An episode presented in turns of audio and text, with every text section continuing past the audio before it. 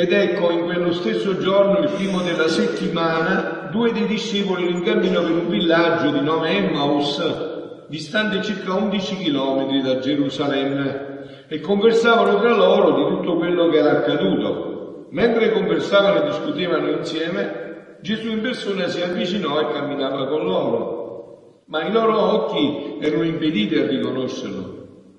Ed egli disse loro, che cosa sono questi discorsi che state facendo tra voi lungo il cammino? Si fermarono col volto triste, uno di loro di nome Cleopa gli rispose, solo tu sei forestiero a Gerusalemme? Non sai ciò che vi è accaduto in questi giorni? Domandò loro, che cosa? Gli risposero, ciò che riguarda Gesù, il Nazareno, che fu profeta potente in opere e in parole davanti a Dio e a tutto il popolo come i capi dei sacerdoti delle nostre comunità lo hanno consegnato per farlo condannare a morte e lo hanno crocifisso. Noi speravamo che egli fosse colui che avrebbe liberato Israele. Con tutto ciò sono passati tre giorni da quando queste cose sono accadute. Ma alcune donne delle nostre ci hanno sconvolto. Si sono legate al mattino alla tomba e non avendo trovato il suo corpo, sono venute a dirci di aver avuto anche una visione di angeli, i quali affermano che egli è vivo. Alcuni dei nostri sono andati alla tomba e hanno trovato come avevano detto le donne, ma lui non l'hanno visto. Disse loro, stolti e lenti di cuore a credere in tutto ciò che hanno detto i profeti. Non bisognava che Cristo patisse queste sofferenze per entrare nella sua gloria? E cominciò da Mosè e da tutti i profeti, spiegò loro in tutte le scritture ciò che si riferiva a lui. Quando furono vicini al villaggio dove erano diretti, Egli fece come se dovesse andare più lontano, ma essi insistettero, resta con noi, perché si fa sera, il giorno ormai al tramonto. Egli entrò per rimanere con loro. Quando fu a tavola con loro, prese il pane, recitò la benedizione, lo spezzò e lo diede loro. Allora si aprirono loro gli occhi e lo riconobbero, ma egli sparì dalla loro vista.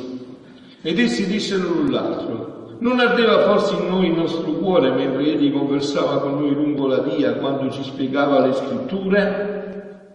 Partirono senza indugio e fecero ritorno a Gerusalemme dove trovarono gli undici e gli altri che erano con loro i quali dicevano davvero il Signore è risorto ed è apparso a Simone ed essi narravano ciò che era accaduto lungo la via e come l'avevano riconosciuto nello spezzare il pane.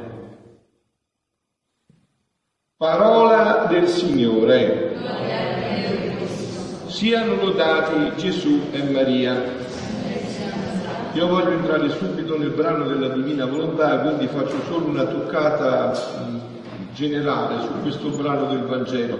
Penso se voi sicuramente così avete fatto, avete ascoltato con tanta attenzione questa parola, avete capito che questo Vangelo è la descrizione della Santa Messa. Vero? Come bisognerebbe vivere la Santa Messa. Vero ci avete pensato, no? Sentito che ci sono i due discepoli che sono tristi, no? Noi tante volte così arriviamo alla Santa Messa carichi del peso delle giornate, della sofferenza, no? E Gesù che cosa fa? Li fa confessare, eh? gli fa dire ciò che si portano nel cuore.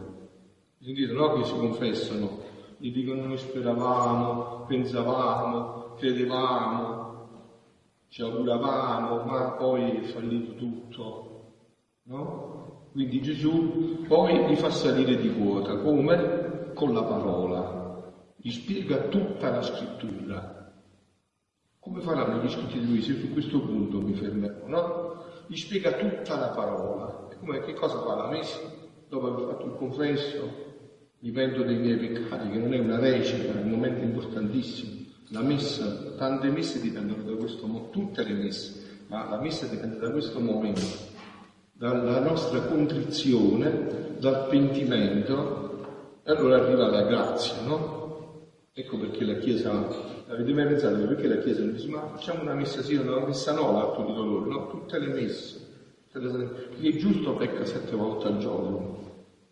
Quindi questo atto penitenziale, fatto profondamente, seriamente, porta alla prima mensa, quella della parola.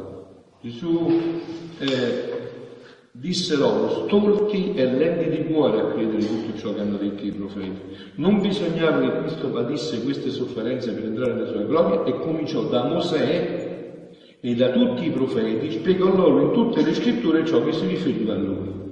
Chiaramente no, Gesù non esisteva, quando sta parlando esisteva solo l'Antico Testamento, no? E quindi gli spiega tutto quello che c'è nell'Antico Testamento di lui. Ma preparati così bene avviene il miracolo. Da stolti e lenti di cuore, da ciechi, si riempiono di luce. Quando? Nello spezzare il pane.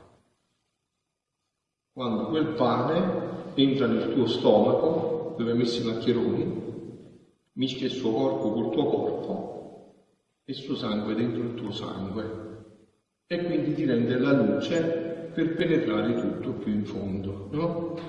E dice, non ardeva forse il nostro cuore, dicono loro, nel petto, mentre egli conversava con noi lungo la via, quando ci spiegava le scritture?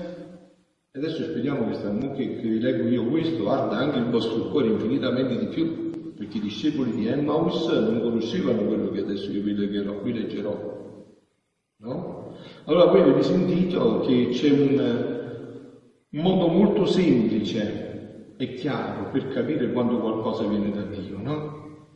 Adesso il, il responsabile della conferenza episcopale jugoslava no? ha detto guardate, non rischiamo di fare una cosa grave non approfittando di questa grazia di Meggiugorie, perché dice, è una cosa che pure i ciechi vedono, no? È una cosa che io vedevo da vent'anni ormai, no? Non? Ma c'è una cosa ancora di più, facciamo che nessuno non comprenda quello che Gesù dice a Luisa, che è infinitamente di più. E vi dicevo, c'è un test per capire quando qualcosa viene da Dio. Se quello che Gesù dice mette in collegamento tutto quello che la parola ha detto. Eh? Avete capito? È facilissimo. Cioè quando una cosa viene da Dio c'è sempre quel passaggio. Io non sono venuto ad abolire, ma a dare pieno compimento. Quindi non è che ci vuole pensare quali scienziati, quali studi teologici per capire, è facilissimo, è semplicissimo, come Dio, semplice, no?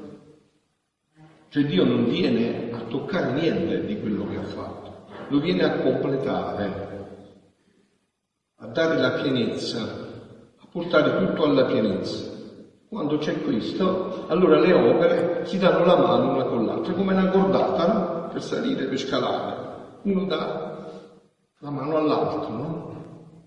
Adesso sentite questo brano, parto dall'inizio per farvi prima entrare dentro bene, è un brano di, di lui che Gesù dà a Luisa il 18 gennaio del 1928. Dice così, figlia mia, sta parlando Gesù quando parla di sua mamma, si delizia, spero che pure a noi avviene la stessa cosa, Gesù si delizia quando parla di sua mamma non trova mai gli aggettivi giusti, la vuole, cioè, è cuore suo insomma, la vuole proprio bene, non sa come esaltarla capito? Perché è sua mamma, insomma, il collega gli ha dato tutto, no? E dice, figlia mia, la regina del cielo, vedi? sempre parole, sempre nella sua gloria e grandezza, è come isolata, perché avendo lei sola, nel, avendo vissuto lei sola nel primo atto di Dio, cioè nella pienezza e totalità del volere divino, e vedete anche qua, no?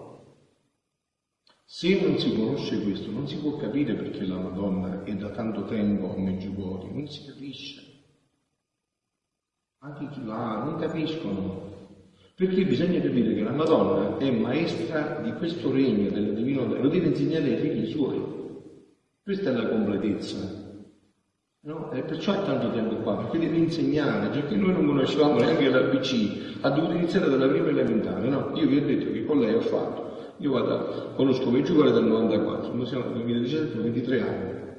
Ho fatto tutte le elementari, 5 anni, eh, 3 delle medie, 8, 5 delle superiori, 13. L'università, quella lunga, 6 che si faceva una volta, 19 e 2 master.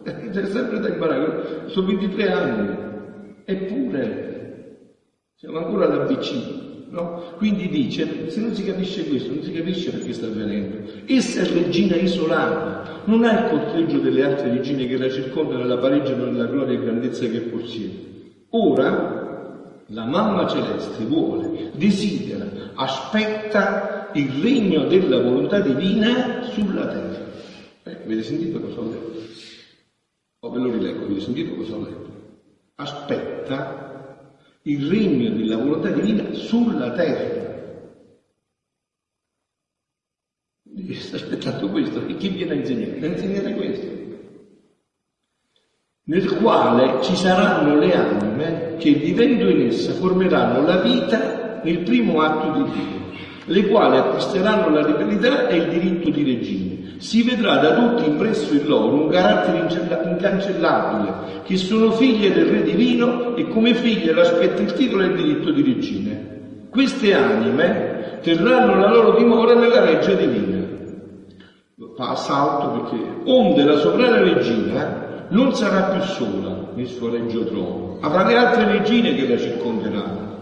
La sua bellezza rifletterà in essa la sua gloria e grandezza e troverà in chi potrà versarsi o come si sentirà onorata e glorificata. Perciò desidera chi vuol nel fiat eh, divino per formarsi le regine nell'atto primo di esso, per poter avere nella patria celeste il seguito delle altre regine che la circonderanno e gli daranno gli onori a lei dovuti. Quindi questo viene a fare la Madonna. E adesso sentite come, come tutto si immette in questo eh, che dice Gesù.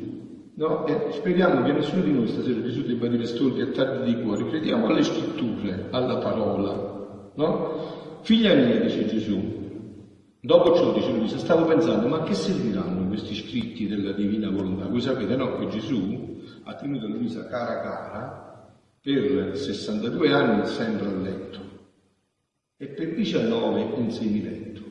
Lei ha vissuto 81 anni, 19 anni in semiletto, un po' senza un po' stava a letto. Poi dice adesso dobbiamo coprire proprio tutta l'opera, quindi mi metto sempre a letto.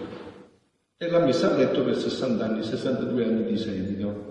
Lui non ha mai avuto una piaga di decubito, non ha mai avuto niente, fresco come una rosa, però è stato 81 anni sempre a letto, per parlargli della divina volontà di questo regno. Allora dice Gesù, dice Luisa, ma che serviranno questi scritti della divina volontà? Mi si scrive notte e giorno, no? E il mio sommo e unico bene, Gesù, muovendosi nel mio interno, mi ha detto, figlia mia, tutte le mie opere si danno la mano, quindi si danno la mano. E questo è il segno che sono opere mie. Mo Gesù, attraverso me, fa quello che ha fatto con i discepoli di Emmaus, perché voi non pensate che questa sia la favola del cappuccetto rosso che è successo duemila anni fa, questi passeggiavano, camminavano, e sta succedendo stasera a noi, anche stasera Gesù a noi, vuole scaldare il cuore, vuole chiudere, capito? Proprio stasera a noi. E questo è il segno che sono opere mie, che una non si oppone all'altra, anzi sono tante legate tra loro che si sostengono a vicenda. Tanto vero che dovendo formare il mio popolo eletto, da cui e in cui doveva nascere il futuro Messia, formai da quello stesso popolo il sacerdozio. Sta parlando dell'Antico Testamento, il sacerdote dell'Antico Testamento, non sono il sacerdote come sono oggi, altri tipi di sacerdozio, il quale istruiva il popolo e lo preparava al gran bene della redenzione. Il sacerdote dell'Antico Testamento che faceva, che diceva al popolo ebreo? Deve venire il Messia. Vi ricordate che Erode, quando chiamare i sacerdoti, dove deve nascere, quando deve nascere? E i sacerdoti quindi preparavano il popolo, no? Così è un popolo forte, non è un popolo come i popoli nostri appassiti che non si sa che cosa aspettano, no? Questo è un popolo aspetta, cioè il desiderio, prega, freme, desidera, no? Se voi per esempio siete certi, come sono certo io, che deve venire il regno della divina volontà, non dite che vi stancate a pregare, vi stancate a vedere la televisione, vi stancate a mangiare, vi stancate a passeggiare, non certo a pregare. Se aspettate il regno, dite frappino ma preghi poco, che si viene qua appena tre ore, tre ore e mezzo la sera, facciamo un po' di più, dove andiamo? Eh, perché uno freme, no? Vuole, vuole anticipare tutto questo. Quindi dice, li preparava perché aspettavano il futuro di Messia. Formai da quello stesso popolo il sacerdozio, il quale istruiva il popolo e lo preparava al gran bene della redenzione. Diede loro leggi, manifestazioni e ispirazioni, sopra le quali venivano formate le sacre scritture, chiamate Bibbia. E tutti erano intenti allo studio di esse. Guarda, voi sapete che i rabbini sapevano la scrittura a memoria, no? Ma quando sapeva tutta la memoria dell'Antico Testamento, conosce tutto. E eh, conosce i rabbini, perché se quella Madonna, loro mica la mattina andavano all'edicola a leggere Repubblica, loro quando volevano sapere le ultime notizie, avevano la Bibbia. Capito? Volevano sapere le cose più informali, leggevano la Bibbia. Onde con la mia venuta sulla terra io non distrussi le sacre scritture, anzi le appoggiai. E il mio Vangelo, annunziato in nulla, si opponeva ad esse. Io vi storia che la Chiesa fa leggere la prima lettura, l'Antico Testamento, il Vangelo, eh, tutto si appoggia, no? Anzi, si sostenevano in modo mirabile a vicenda. E col formare la nuova Chiesa, o sta parlando del nostro sacerdozio, del mio, col formare la nuova Chiesa, nascente, formai un nuovo sacerdozio, i quali non si discostano né dalle Sacre Scritture né dal Vangelo.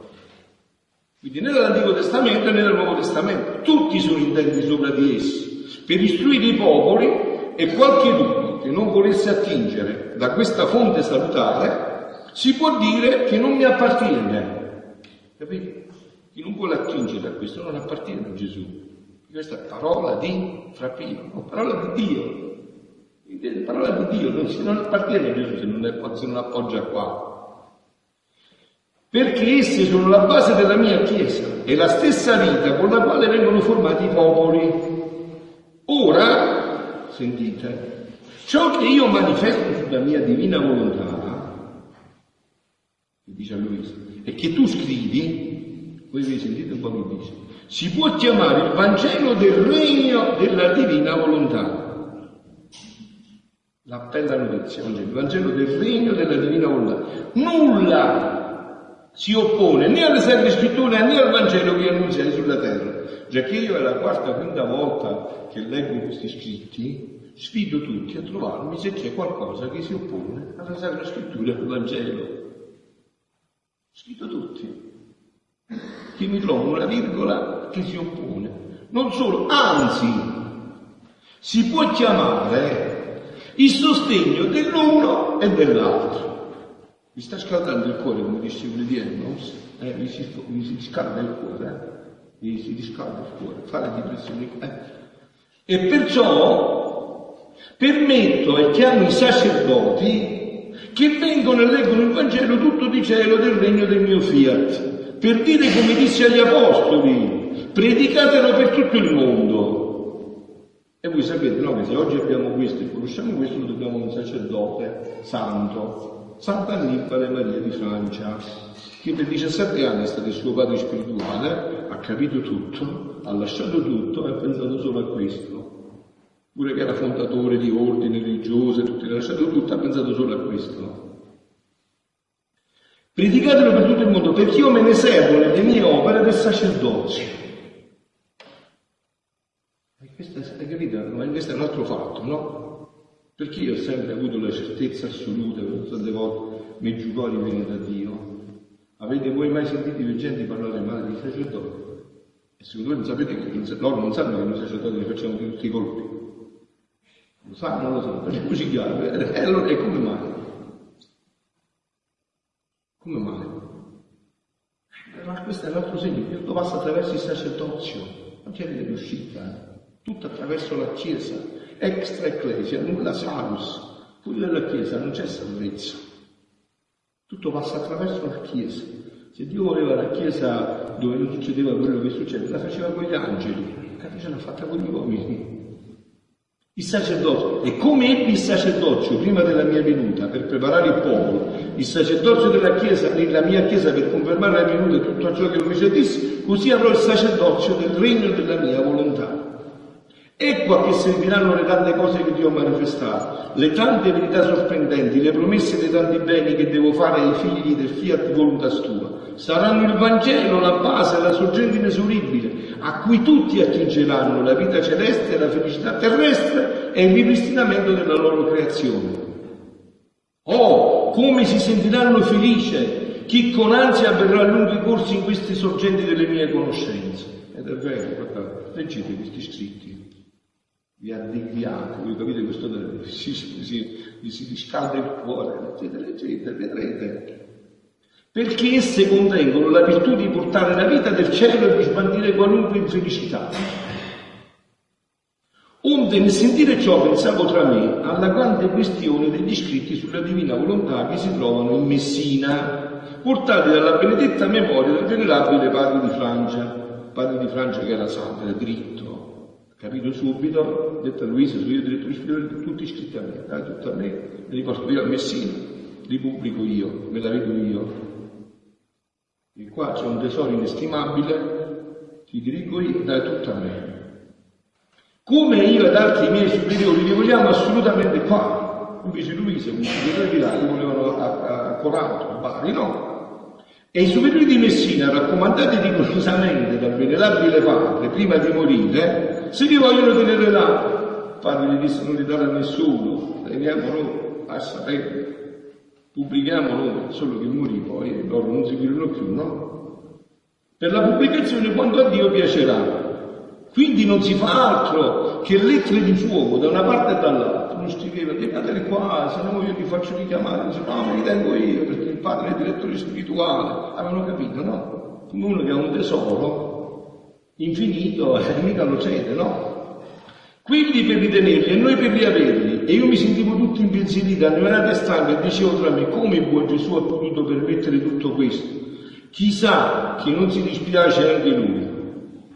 E sentite, ogni volta che Luisa fa questo, sentite che cosa vede. Egli, Gesù, muovendosi nel mio interno, cioè Gesù sta sempre dentro Luisa, avete capito? Non viene mai dalla stanza, sta sempre dentro. Appena lei suscita un problema che glielo suscita Gesù, si muove dentro e gli va a dare la risposta. Quindi capite che scritti che abbiamo noi, scaldate il cuore, approfondite queste meraviglie. Figlia mia, dice Gesù, tu sei impensierita, ma io affatto, neanche minimamente sono dispiaciuto, anzi ne godo nel vedere l'interesse che prendono i sacerdoti di questi scritti che formeranno il regno della mia volontà sulla terra. Sta digriando Gesù dice, perché sono felicissimo, altro che dispiaciuto. Magari tutti si impegnassero a fare questo, magari voi diventaste apostoli dopo tanto tempo che ve ne pare, anziché pensare ad altre cose diventaste apostoli della divina volontà. È una cosa meravigliosa, ma non si diventa apostoli perché si vanno a impegnare, perché prima ci si crede, ci mette la ciccia dentro, la vita dentro e poi si diventa apostoli, è vero? Perché i chiacchiere se le porta il vento, eh? Chiacchiere e tabacchiere che in qualche Napoli non ne vedono. Ciò significa che apprezzano il gran bene di essi ed ognuno vorrebbe tenere con sé un così grande tesoro per essere i primi e per comunicarlo agli altri. E mentre dura la questione di chi deve vincere, l'una avvicina l'altro per consigliarsi più da farsi. E io, Gesù, godo che altri miei ministri, i sacerdoti, conoscano che questo tesoro si grande, che, che conoscano che c'è questo tesoro di grande di far conoscere il regno della mia volontà sulla terra. Infatti perciò a giugno eh, organizzo un altro ritiro sui sacerdoti qua, per questo, se non conoscono i sacerdoti non fa. Gira in tutte le parrocchie, in tutto il mondo hanno fatto a botte. Tutti che pregano per questo regno, che non conoscono, mentre i sacerdoti dell'Antico Testamento parlavano della venuta del Messia, noi non conoscendo non parliamo di questo, no? Noi poi abbiamo paura, l'ISIS, le bombe, i terremoti, no? non parlando di che cosa, ne abbiamo paura delle altre cose, insomma no. E io me ne servo di ciò per formare i primi sacerdoti del mio regno, venturo del mio figlio. Leggo l'ultimo periodo con cui finisce e finisco anch'io. Figlia mia, è una grande necessità formare i primi sacerdoti. Essi mi serviranno come mi servirono gli apostoli per formare la mia chiesa. Capite Giuseppe? E chi si occuperà di questi scritti per pubblicarli? mettendoli fuori per stamparli e per farli conoscere, saranno i nuovi evangelisti del regno della mia suprema volontà. E siccome i più che si fa nome nel mio Vangelo sono i quattro evangelisti che lo scrissero, con sommo loro onore e mia gloria, così sarà di quelli che si occuperanno a scrivere le conoscenze sulla mia volontà per pubblicarle. Perciò Sant'Annibale aveva tolto tutto, non le voleva dare a nessuno, perché credeva che le cose stavano proprio così. Come i nuovi evangelisti di loro si farà più nome nel regno della mia volontà, con sommo onore loro e della mia gloria, nel vedermi ritornare nel mio grembo l'ordine della creatura, la vita del cielo sulla terra, unico scopo della creazione. No. Adesso io mi fermo solo su queste parole e concludo, no? Mo ditemi voi, se voi credereste come me che questa cosa la dice Gesù e la dice così, che cosa c'è più da cercare? Il desiderio di Gesù che ha detto, no? Che questo, questo dono deve portare il cielo sulla terra, la vita del cielo sulla terra, unico scopo della creazione. E quindi, e quindi, e quindi se questo è l'unico scopo della, creazione, chi c'è più da cercare? E quindi la Madonna che sta venendo a fare a Meggiugorio? A insegnare l'unico scopo della creazione, il regno della divina volontà. Siano lodati Gesù e Maria. Obrigado.